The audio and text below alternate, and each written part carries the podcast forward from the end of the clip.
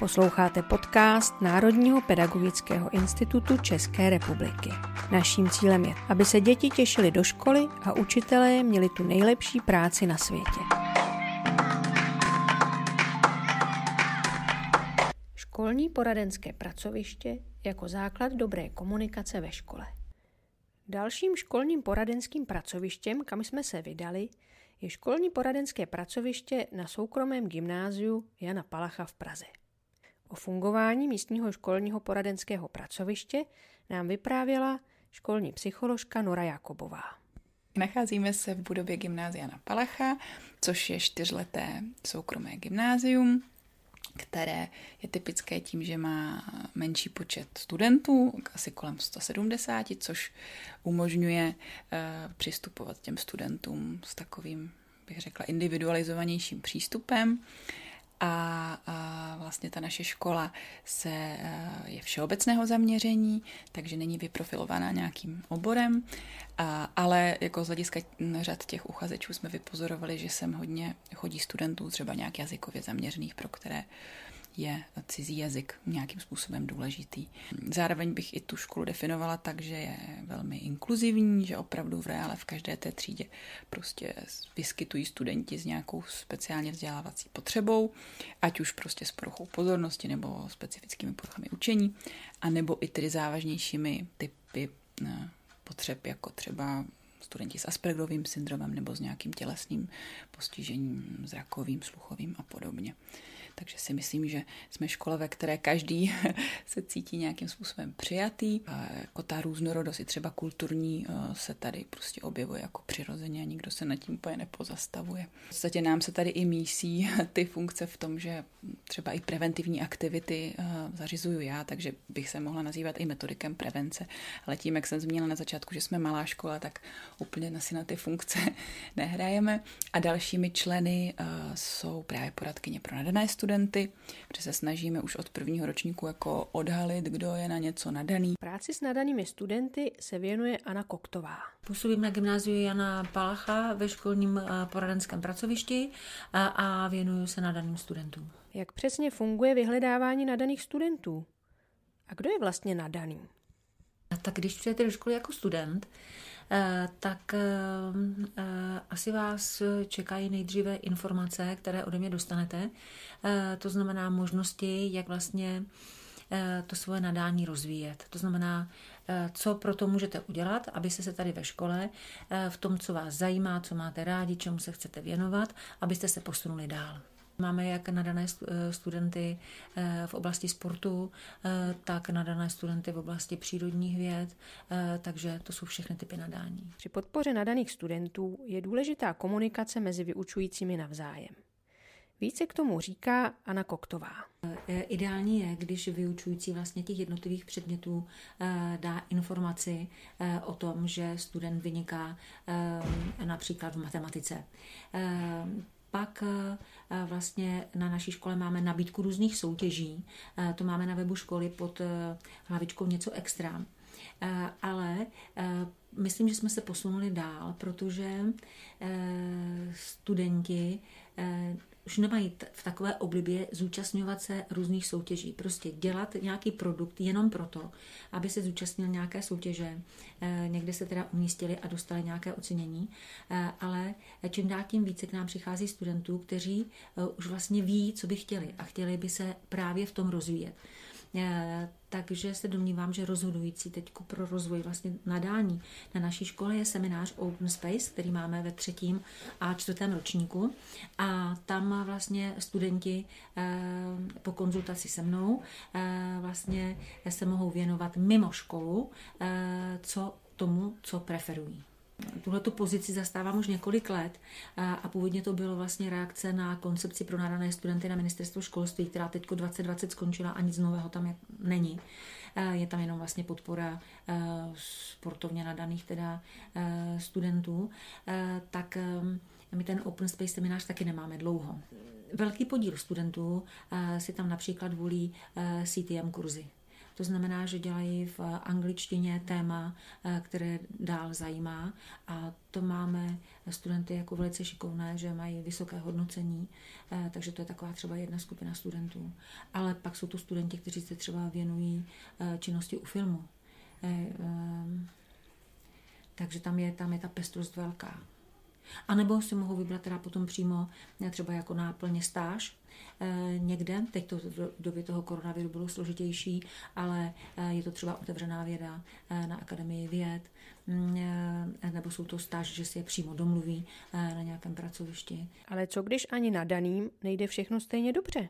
V naší škole hledáme vždycky cestu k rozvoji toho nadání, eh, ale zároveň eh, se hledá vlastně cesta i v těch ostatních předmětech, eh, kde ten student teda v úzovkách není tak nadaný. Dřív to bylo tak, že jsem vlastně já, potažmo Nora, informovali na poradách, nebo jsme se tak zastavili, třeba jsme si něco řekli, vyměnili jsme si informace, ale myslím si, že je právě důležité dojít za tím vyučujícím, udělat si ten čas, posedět s ním, probrat tu třídu, Eh, po nějaké době, třeba v říjnu, na konci října, to už bylo dva měsíce, eh, a eh, vlastně takhle podchycovat to nadání, hlavně u studentů teda prvních a druhých ročníků, protože v tom třetím ročníku tam už si volí vlastně ten seminář, to Open Space a ve čtvrtém ročníku také. Co motivuje Anu Koktovou k práci s nadanými studenty? Tak já si myslím, že rozhodující je, aby to člověka bavilo. Protože mě vždycky těšilo, když studenti dosahovali v něčem Eh, výborných výsledků a těšilo mě, eh, že byli v různých oblastech daleko lepší, než jsem já. Mě to opravdu jako eh, těšilo, protože jsme kolegové, každý jsme na nějaké teda úrovni, takže si myslím, že tam je rozhodující to, aby člověk to chtěl dělat a aby vlastně měl chuť vlastně vytvářet třeba ten seminář, protože já ho taky postupně vytvářím, každý rok získávám nějakou vlastně zkušenost, kterou tam další rok musím zapracovat, takže si myslím, že to je hlavní pokračuje školní psycholožka Nora Jakobová. Potom tady máme poradkyni eh, pro eh, studenty s eh, odlišným mateřským jazykem. Jak jsem před chvíli zmiňovala, tak vlastně se tady vyskytují studenti, jejíž češ, pro, ně, pro ně čeština není tím mm, častorodným jazykem, anebo jsou z bilingvního prostředí. Tam samozřejmě musí projít sítem přijímaček, které jsou z českého jazyka ale mnohdy právě se u nich liší ta úroveň té běžné mluvené češtiny a třeba toho akademického nebo mm. jazyka, kterou potřebují prostě pak v těch výukových předmětech. Takže tahle ta kolegyně jim v tomhle pomáhá. Problematika žáků a studentů s odlišným mateřským jazykem je stále víc aktuální na všech typech škol. O své práci dvojazyčné asistentky nám vyprávěla Ivana Hasalová. Jsem nejen vyučující francouzštiny a výtvarné tvorby, ale také dvojazyčný asistent. Tuhle pozici jsem začala dělat vlastně v loňském roce, který byl velmi specifický, takže jsem se nedostala úplně k práci tak asi, jak by to mělo nebo mohlo vypadat. Takže jsem se zaměřila na konkrétní studenty, kteří mě oslovili, nebo jsem je oslovila já na základě eh, informací od kolegů a pracovala jsem s nimi formou konzultací online, kdy podle jejich požadavků jsme se zaměřili jak na procečování samozřejmě češtiny, takže jsme dělali nějaká, nějaké testy, a, eh, a, a, nebo jsme probírali třeba jejich konkrétní texty, které tvořily na další jiné hodiny, na jiné předměty. Vlastně jsme zkoumali jazyk takový, jaký je a samozřejmě jsme se vraceli i k tomu třeba, co oni znají ze svého jazyka rodného a snažili jsme se to kloubit, takže Jde asi o to, že poslouchám, co potřebují a snažíme se společně najít nějakou cestu.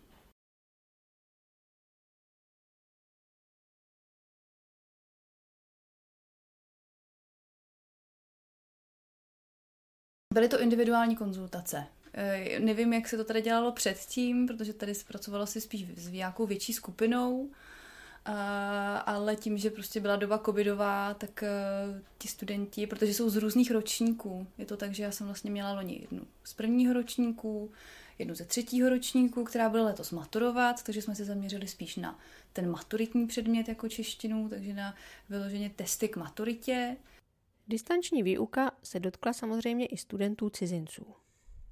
Letos uvidíme, jak to bude, protože ještě nejsme v kontaktu, takže nevím, ale určitě budeme pokračovat se čtvrtým ročníky. Když někdo potřebuje pomoct, tak se na mě třeba i obrátí rodiče sami. Že vlastně jako chtějí, aby ta iniciativa vzešla ode mě, protože ty studenti třeba mě neznali v tom prvním ročníku, takže jsme se mi oslovila a oni třeba shledali, že ten problém nemají, což je taky jako vlastně tak nějak jako odmítnutí toho, že já teda mám třeba trošku problémy s jazykem, tak je nechávám být a ať si tomu dojdou sami, protože mně přijde vlastně jako už zbytečný do něčeho tlačit. Čekám, co, co jako vyplyne, samozřejmě konzultuju to s, s kolegy, vždycky se jich ptám, jak na tom jsou, jestli je teda potřeba ještě nějak zasáhnout ale já si myslím, že tady v tom ta volnost je hodně důležitá, zase aby se necítili nějak ostrakizovaní nebo nějak, že se na ně zaměřujeme. Máme tady, eh, co teda konzultuju teďka aktuálně, tak eh, je vlastně jedna slečna z Ruska, potom tady máme Američana, máme tady i eh, Větnamku nebo Polku třeba. Tam jde o to, co vlastně zažili na té třeba základní škole, protože třeba konkrétně ta slečna z Ruska, tak chodila prostě na ruskou základku. Neměli ten, to gro toho českého jazyka, takže tam se hodně musí dohánět třeba v té gramatice nebo ve slovosledu. Žila v Čechách, ale chodila do ruské školy. Takže, takže tam se opravdu setkáváme i s tím, že třeba nezná význam slova tak dokonale, že jako hledá ta slova a musíme tak společně na to přijít, ale myslím, že nám oběma to je ku prospěchu určitě. Takže to mě baví. Co se týče vlastně vyučujících prváků nebo třídních učitelů prváků, tak eh, je vždycky na začátku oslovím a vlastně i děláme si takový seznam interní, eh, kdy vlastně u každého toho studenta si řekneme, jestli má nějakého bilingního rodiče, jestli vyrůstal v nějakém tom cizojazyčném prostředí a tak. Takže oni ví a vždycky mi napíšou, že je potřeba něco s někým vyřešit. Jaké kurzy a webináře Ivaně Hasalové pomáhají? Já teda se hodně účastním vlastně kurzu, který dělá Meta, takže to je pro mě takový zásadní. Eh, byla jsem na několika online webinářích. Nebojte se toho, protože se toho hodně naučíte. Jak říká Nora Jakobová, školní poradenské pracoviště na jejich škole má ještě další pozice. Eh, pak poradenské pracoviště ještě čítá poradkyni pro vzdělávání učitelů, což je kolegyně, která se zaměřuje na rozvoj učitelů v tématech, co zrovna ve škole potřebujeme. V současné době hodně pracujeme na tématu formativního hodnocení a rozvoje klíčových kompetencí studentů, tak tohle je něco, co ona mm. zastřešuje.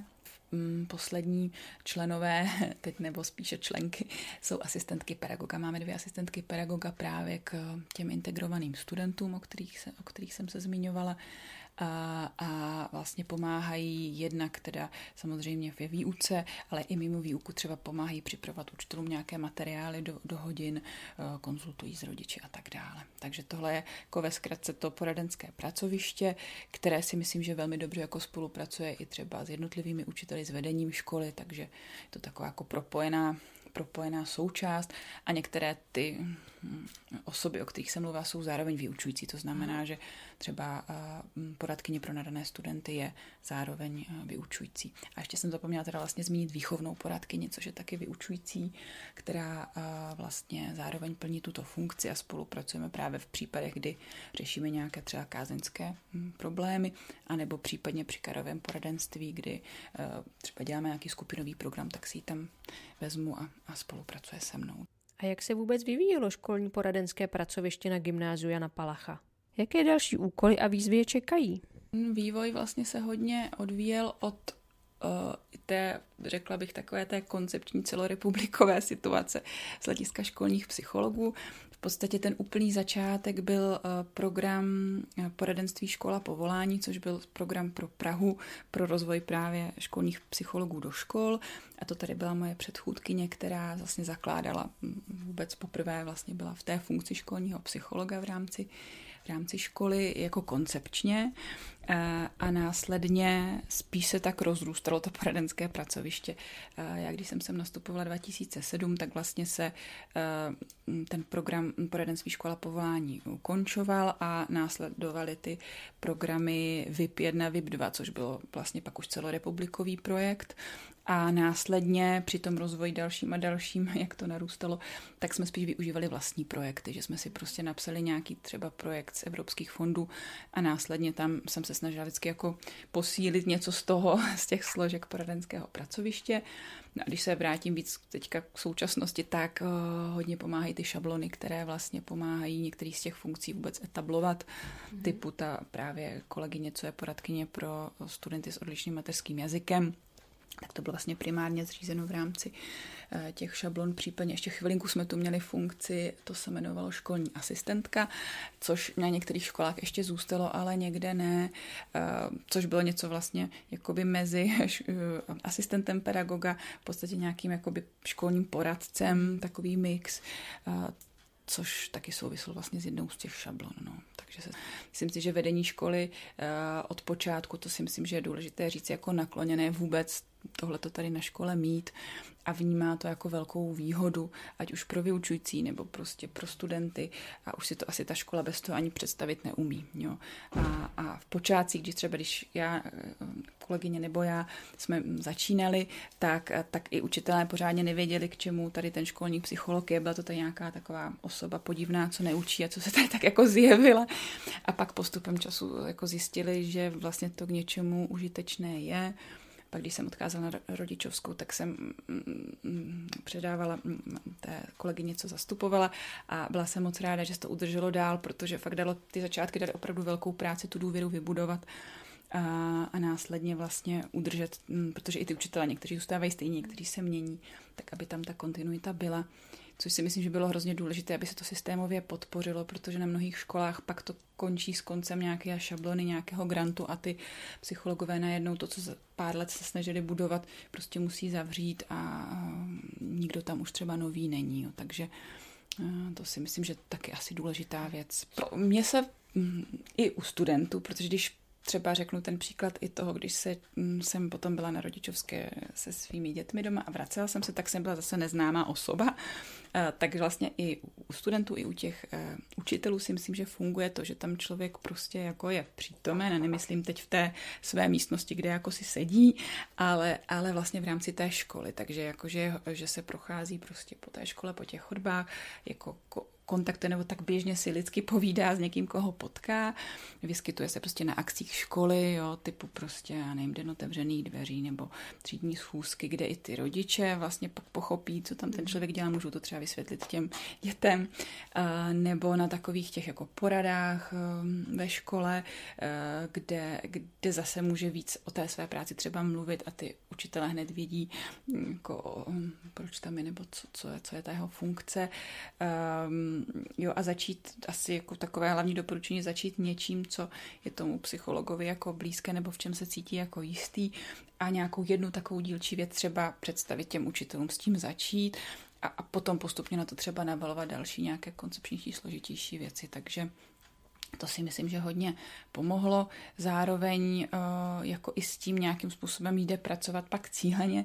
Třeba když potom v tom sboru se vycizelují eh, kolegové, o kterých jako člověk vidí, že, eh, že, že tomu pořád nerozumí nebo nějak to neberou nebo prostě není jim to blízké, tak i pak vyloženě se s tím člověkem i o tom pobavit, jako jo, vysvětlit mu to nebo říct mu to ještě nějak individuálně, aby, aby tomu porozuměl, případně mu konkrétně něco nabídnout, co by mu mohlo být užitečné a tak dále. No. Ale rozhodně takhle jako o, vždycky to chce opravdu čas a nenechat se tím odradit, že někdy ty začátky nejsou úplně jako růžové. Hodně závisí i na tom vedení školy. Pokud to vedení je na něm zřejmé, že to taky chce a také mu to připadá užitečné, tak si myslím, že se tak postupně do toho sboru jako rozšíří. No. Tak v jiném mm, světle. A a následují různé jako programy na různá témata, co vždycky si to tak rozvrhnu podle toho, co vím, že většinou v tu dobu bývá potřeba, že tak u prvních ročníků často je to o tom, jak se učit efektivně, eh, jak, jak vůbec tomu přistoupit, protože často z těch základních škol buď se učit nemuseli, anebo to mají nastavené nějak jako ne zase tak efektivně, takže třeba v prvním čtvrtletí bych řekla, jako absolvují takový jako workshop se mnou na tohleto téma. Pak ještě je mm, takové testování prvních ročníků jejich jako předpokladů pro studium, kde můžeme podchytit buď ty nadané studenty, o čemž asi bude mluvit kolegyně, nebo i ty studenti, co s něčím mají prostě jako obtíž a zase třeba nabídnout doučování nebo něco mm. podobného. A, a pak jsou to programy eh, se třídou který, které vedou učitelé, mají vždycky každý měsíc třídnické hodiny, Měli to teda i online, když to bylo, případně tam právě přizvou mě a zaměříme to nějaké aktuální téma, takže když byl ten lockdown, tak jsme hodně uh, řešili právě, jak to zvládají, co jim pomáhá, co by ještě mohli dělat, uh, dávali si vzájemně typy rady, aby jako co dělají, aby se z toho nezbláznili. Takže, tak, takže to tomu, co zrovna aktuálně je. Eh, máme to i pojaté trošku neformálně, že dělají třeba učitelé třídnické obědy, takže se společně dají oběd a u toho si třeba povídají. Když ta třída má ráno čas, tak jsou to snídaně. Z té mé jako um, iniciativy jsou právě programy třeba skupinové toho kariérového poradenství, kdy vlastně se už zaměřujeme na to, aby se poprvé nějak jako strukturovaně zamysleli, protože o tom samozřejmě přemýšlí, ale jako tak nějak pod vedením toho jak o tom přemýšlet, na co si ještě zaměřit, kde ještě mohou jako načerpat informace. Takže to je ve druhém ročníku, hodně se to prolíná. A ve třetím ročníku pak děláme takovou velkou akci, kdy pozveme naše absolventy z různých oborů a ty si už jakoby od těch každých tříd, pro které to je, pro ty třetíáky, řekneme, jaké obory by je zajímaly, snažíme si ty absolventy jako kontaktovat a uděláme takový, takový jako setkání, takový jako menší gaudámus, kdy si udělají stolečky, sednou si a ty naše studenti to obchází a ptají se prostě, jak se tam studuje, jak se na to připravoval a jsou zajímavé i takové ty příběhy, že někdo něco jde studovat a pak toho zanechá a pak jde dělat něco jiného. Takže tam zveme i tyhle, ty, aby oni věděli, že ta volba jako není až zas tak jako jednoznačná, definitivní a dá se s tím nějak jako, mm-hmm. jako v tom životě vždycky nějak přizpůsobit, co zrovna jako se děje. A případně, jak jsem říká, že se střešu i různé ty jako preventivní programy, tak právě na různá aktuální témata, třeba poruchy příjmu potravy, což teď v době covidu jako vzro- hodně vzrostlo, nebo um, z duši rádi spolupracujeme na takových workshop, workshopech právě o duševním zdraví a, a prevence vlastně nějakých duševních onemocnění a tak. Vždycky se to i vyvíjí, jaká téma to třeba těch preventivních aktivit jsou. Jednu dobu to bylo jako hodně silně téma multikulturní, to taková ta živá vlna toho, tak, tak to jsme tehdy, tehdy jako hodně na to kladli důraz, to už si teď myslím, že jako ta, ta, ta současná generace, co, co tady je, už, už je víc taková tomu otevřená a nějakým způsobem přirozeně hmm. to jako bere.